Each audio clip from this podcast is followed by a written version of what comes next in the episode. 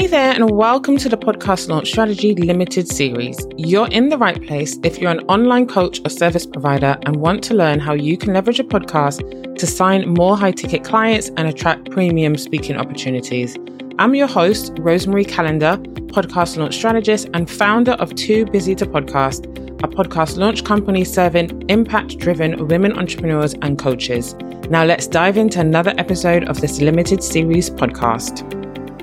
In this episode, we are talking download numbers.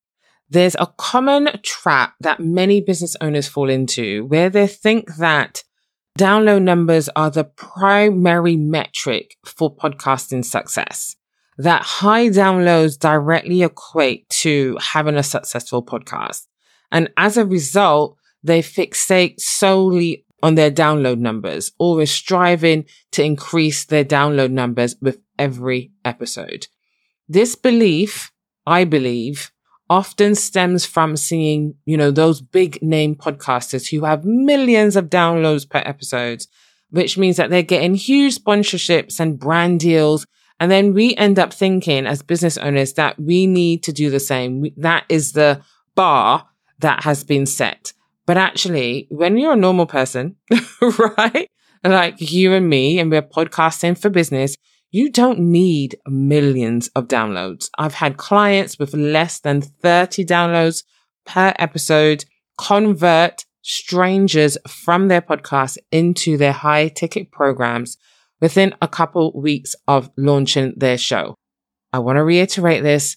I want you to hear me now. You do not need millions of downloads to convert your listeners into paying clients. You don't need millions of downloads to get invited to be a guest on other podcasts or be invited to be a guest expert in someone else's community or even to be a resident coach for someone else's coaching program.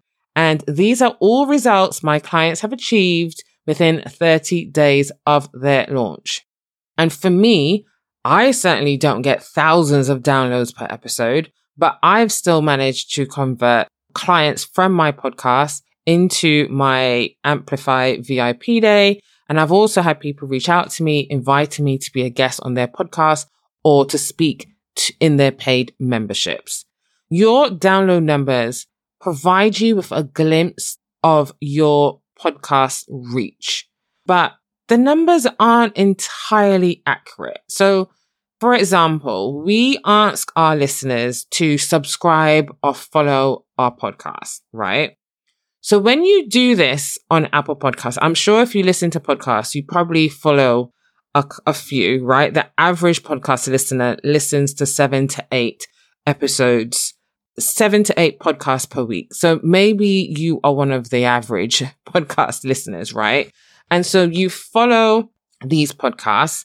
And what happens when you follow a podcast is that when a new episode is released, it's automatically downloaded to your phone. But the thing is, you might never listen to that episode. So I've got quite a few. I've, I've far extended past the seven to eight a week, but I don't listen to them religiously. I tend to listen to podcasts when I'm walking the dog. Definitely when I'm driving, I'll always put a podcast on rather than listen to music. And so it might be weeks because, you know, I work from home, online business, I don't go anywhere, but it might be weeks before I actually listen to a podcast episode. But in the host stats, it's showing that I have listened to it. So that's why I say that the numbers aren't entirely accurate, because whether or not you've listened to an episode, it's counted in their downloads for that episode. So download numbers are not a metric to success. They're really not. Okay. And there's a significant difference between passive download stats and active download stats, which is where, you know, engaged listeners consistently consume and interact with your podcast content. And the best way to see who those engaged listeners are is to look at your stats in your Apple Podcast Connect account or Spotify for Podcasters account. That's the best way. So what should you focus on instead of download numbers? Before I answer this question, I want to ask you a question. What does podcasting success look like for you? Because success will look different for you, for me, for Mary, for Patricia, right? For every coach, service provider leveraging a podcast for business growth, it's going to look different because our goals will be different. Even if we all have a goal to increase conversions, sign more clients, the nitty gritty of that goal, as we talked about in episode two, I think it was episode two, is going to look different for each person. So some of the things you might want to measure your su- your podcasting success by are X number of people reaching out to you with collab opportunities in the first quarter of your launch, for example. Maybe it's growing your network. If you're interviewing guests on your show, remember, we're going to be strategic. But if you're interviewing guests on your show, you're expanding your network and you're going to continue to foster and grow those relationships. Maybe it's more leads, more sales. Is it directly from your podcast? Is it via your website? Maybe you have a goal, like if you've grown your email list by one hundred fifty people because people have signed up to the freebie in your show notes, maybe that's success to you. Maybe it's having a resource for your community that allows you to connect with them on a deeper level. So when you get those messages from your audience to say, you know, I just listened to your podcast. I love your perspective on X Y Z. I hadn't thought about that in that way. You've now given me food for thought. Those messages really mean something and they really connect and land a lot differently than if it was based on your social media content alone. I can't put it into words, but it definitely hits differently. I've been there. I've had my clients tell me the same thing. It's like it just hits differently when you get that feedback. And then finally, maybe it's audience engagement. This could be reviews, it could be ratings, it could be comments on your post. Maybe you use, there's this tool called SpeakPipe. It's like a voicemail app. You send someone a link and they're able to record a sixty second voicemail.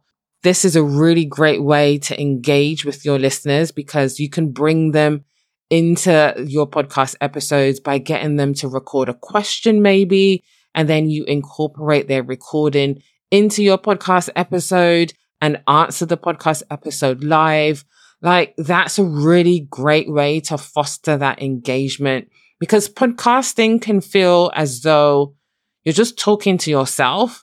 It's not quite like social media where you post something and, you know, even if one person replies, hopefully it's not a bot, but even if one person replies, you feel like you're getting that FaceTime kind of with your audience, and it can find podcasting can sometimes make that feel difficult, but there are ways that you can engage with your audience and bring them into the podcasting experience. So maybe that's what you, one of those or many of those are how, how you're going to measure your podcasting success. But maybe you have others that I haven't mentioned. That's okay too. But the point I really want to make in this episode is to forget about downloads, right? They are good for, like, from a data perspective. So making data driven decisions, especially when you are thirty episodes in and you are reviewing your stats to see which episodes did really well, so that you can create more of what your listeners love. It's great from that point of view. But when it comes to podcasting success as a whole, no, that is a personal thing. So I want you to ask yourself, I want you to come at this from a, what does success look like for me? And that is your action step for this episode. I'm going to leave this here. It's a really short episode for today. But as always, if you have any questions, you can reach out to me at info at too busy to podcast dot co dot uk or send me a D M on Instagram at too busy to podcast. The link, if you are interested to learn more about how the Too Busy to Podcast team can help you launch your profitable podcast. Doors are open to Amplify. The link is in the show notes. You can send in your application and we can jump on a quick call to discuss whether it's the right program for you. I'll see you in the next episode. I hope you enjoy this episode of the Podcast Launch Strategy Limited series. Before you go, can I ask you a cheeky favor? If you took away something valuable from this episode, can you share it on Instagram? Just take a screenshot of the episode on your phone, share it to your Instagram stories, and tag me at Too Busy to Podcast.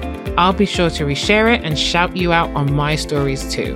The more we share, the more we can get this podcast into the ears of more online coaches and service providers just like you who want to leverage the power of podcasting for their business. Until next time.